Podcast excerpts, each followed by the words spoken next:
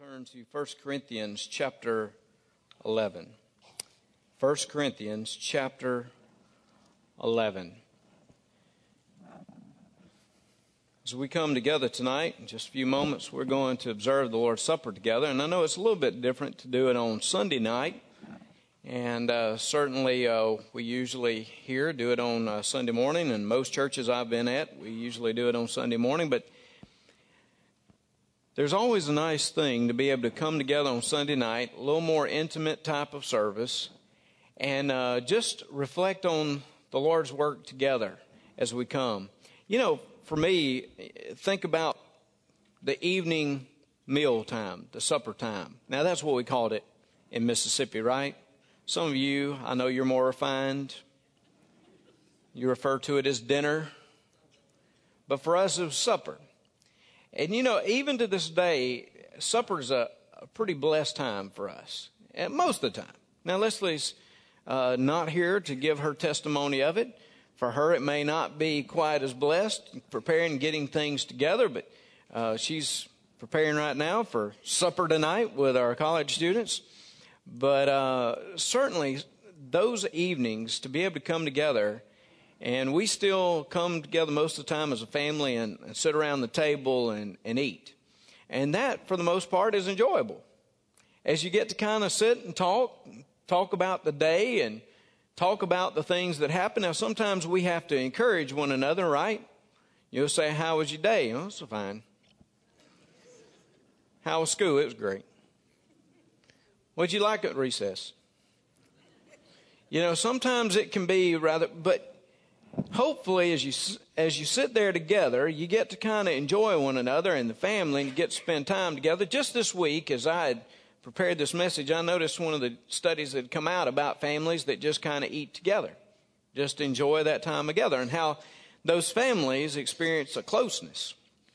And I think that's great. I think in all the days today, when we can communicate and we can keep up with one another, I mean, and we certainly do today, don't we? No matter where we are, we can communicate and keep up with somebody in our family. We can keep up with our kids. We can keep up with our parents. I mean, you can text them. You can email them. You can call them. I mean, you can stay in touch, it seems like. But there's something still, I think, significant about sitting down and having a meal with somebody and sharing a relationship with somebody and talking about the things that have gone on in one's life. I don't think it's any accident that one of the ordinances of the church is a time of intimate communion, fellowship. When the church came together to just kind of enjoy one another and reflect and remember what Christ did on his behalf. I don't think it's any accident that somehow he chose a meal, that he chose to recognize the closeness of a family coming together, to remind us of what he had done for us. Now, Paul had passed on this tradition, as we see in the Scripture, and he had spoken to the Corinthian church, and he had encouraged them to come together and to experience that fellowship and that unity. And remember, I want you to see in First Corinthians, though, that things have not gone as well as Paul had thought it would. First Corinthians chapter eleven, verse seventeen. Notice what he said. Now, in giving these instructions, I do not praise you. Rather stinging words, aren't they? I mean, think tonight if the preacher were to get up and to look at you and say, you know, tonight I can't tell you I'm very proud of you. You'd probably turn me off very quickly, or perhaps you would listen more intently, or perhaps you would get your ballot ready to vote me out at that moment, right? But listen what Paul said.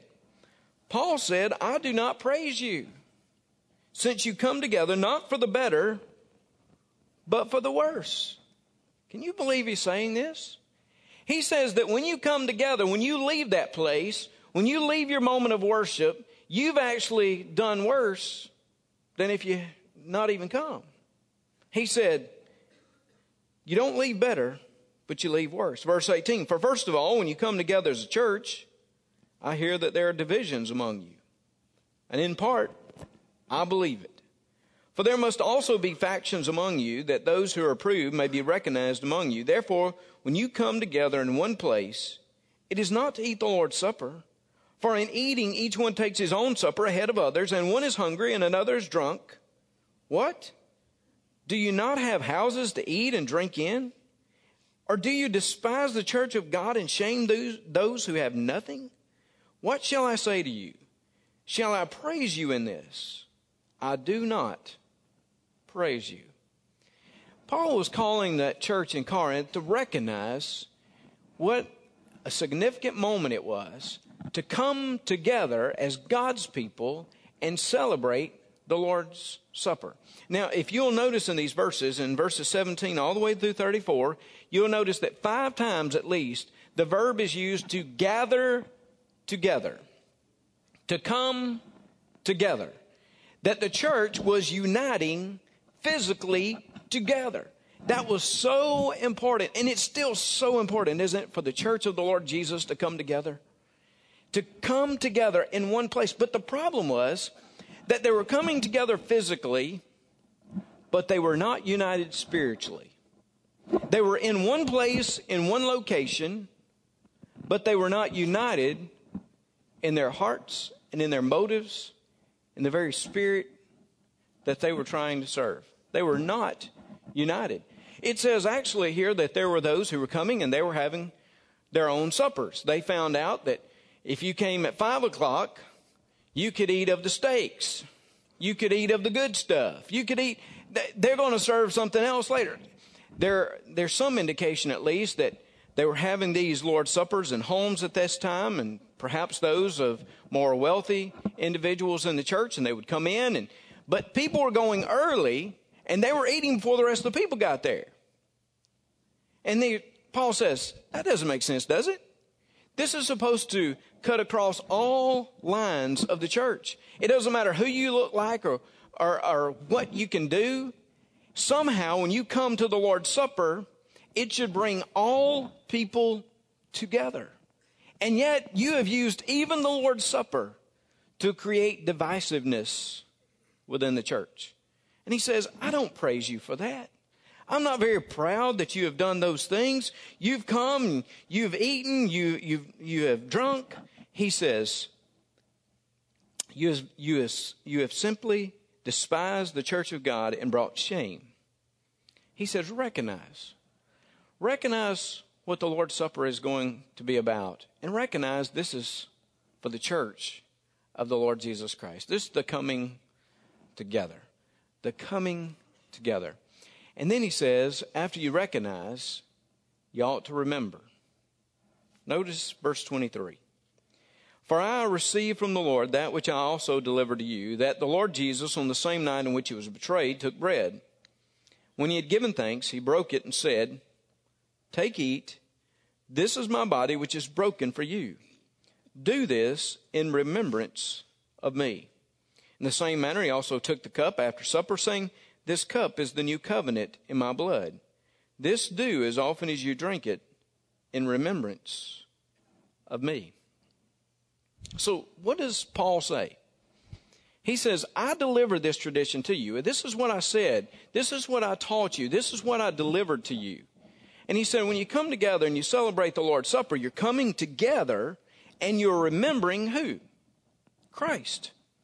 Christ Jesus ought to be the focus of everything we do in the church. Could I hear an amen out of that? Okay?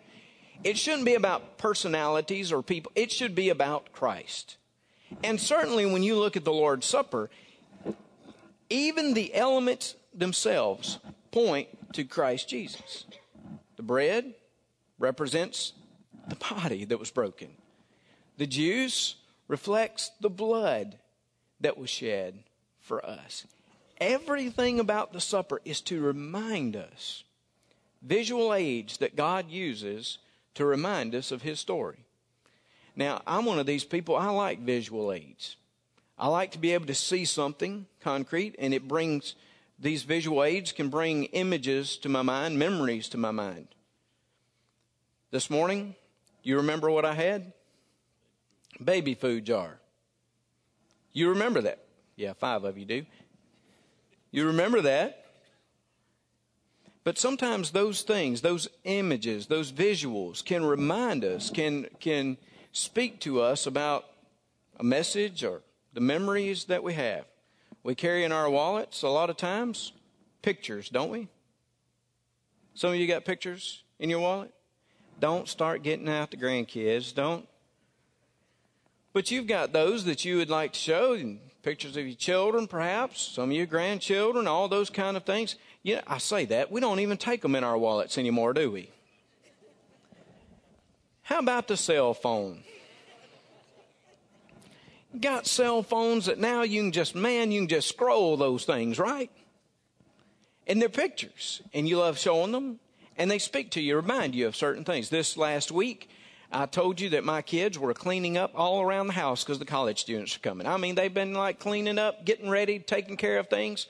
We would find old pictures here and those, and we'd get them out for a few moments and go down memory lane. You know what I'm talking about? Just kind of stroll down memory lane. Some of the pictures, we would look. My wife's been a little depressed, actually, looking at those old pictures of my kids, remembering how young they were, how little they were at one point.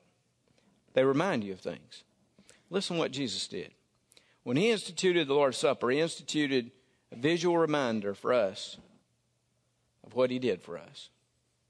The bread, the juice, they should always take us back. They should always remind us, not just of the person of Christ, but of the work of Christ, the sacrifice of Christ. They should help us focus together. If there's any time in the church's life where we ought to be unified, it should be in the Lord's Supper. It should be a moment when we gather around the table and we all recognize how blessed we are that we have received the grace of God and the forgiveness of God. And that not one person in this place, not one individual deserved any of it. But Jesus Christ died on our behalf because he loved us so intently. He loved us so much, so immeasurably.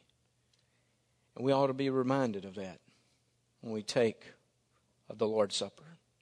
We remember what he did. We remember what we're to continue to do. Verse twenty-six said, "For as often as you eat this bread and drink this cup, you proclaim the Lord's death till he comes." Literally, through the act of taking of the Lord's Supper, we share the gospel with other people. We declare the gospel. When I take of the bread, when I take of the juice, I am proclaiming the very gospel that Jesus Christ died for our behalf. And he rose again. And we do it until he comes. That is the message, that we tell people what he has done, and we tell him what he can, individuals what he continues to do and what he's going to do, even as he returns. Verse twenty-seven.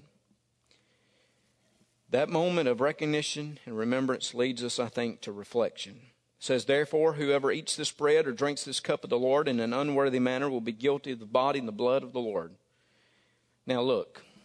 We know tonight the only way to come before the table of Christ is through the blood of Christ, right? I just told you nobody in this place was worthy on their own to come to the Lord's table.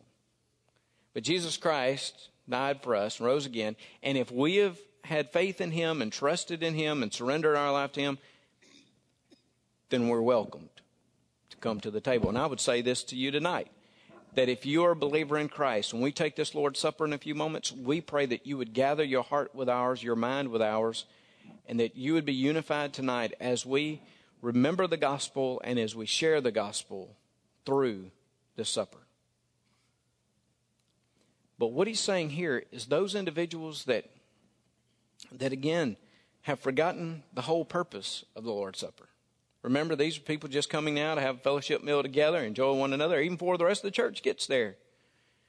And he says, we must be careful about that. He says in verse twenty-eight, "But let a man examine himself." The examination, literally the word there means to be tried and tested, that faith that we have.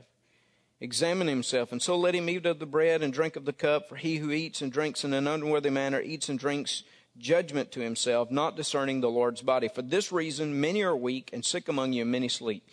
That ought to get our attention, by the way. Did you hear what it said? That literally there were those among the Corinthian church that were getting sick. They were facing physical consequences because of the way in which they approached the Lord's Supper, the Lord's table. That's a sobering idea, isn't it? And it should make us stop for a moment and really reflect and examine what God has done in our lives. For if we would judge ourselves, we would not be judged. But when we are judged, we are chastened by the Lord, that we may not be condemned with the world. Therefore, my brethren, when you come together to eat, wait for one another. If anyone's hungry, let him eat at home, lest you come together for judgment. And the rest I will set in order when I come. He says, just come together. Recognize what God wants to do as you come in this corporate manner. Remember who Christ is and what he has done and what he continues to do, and reflect then in your life and make sure that you've examined yourself as you come to this time.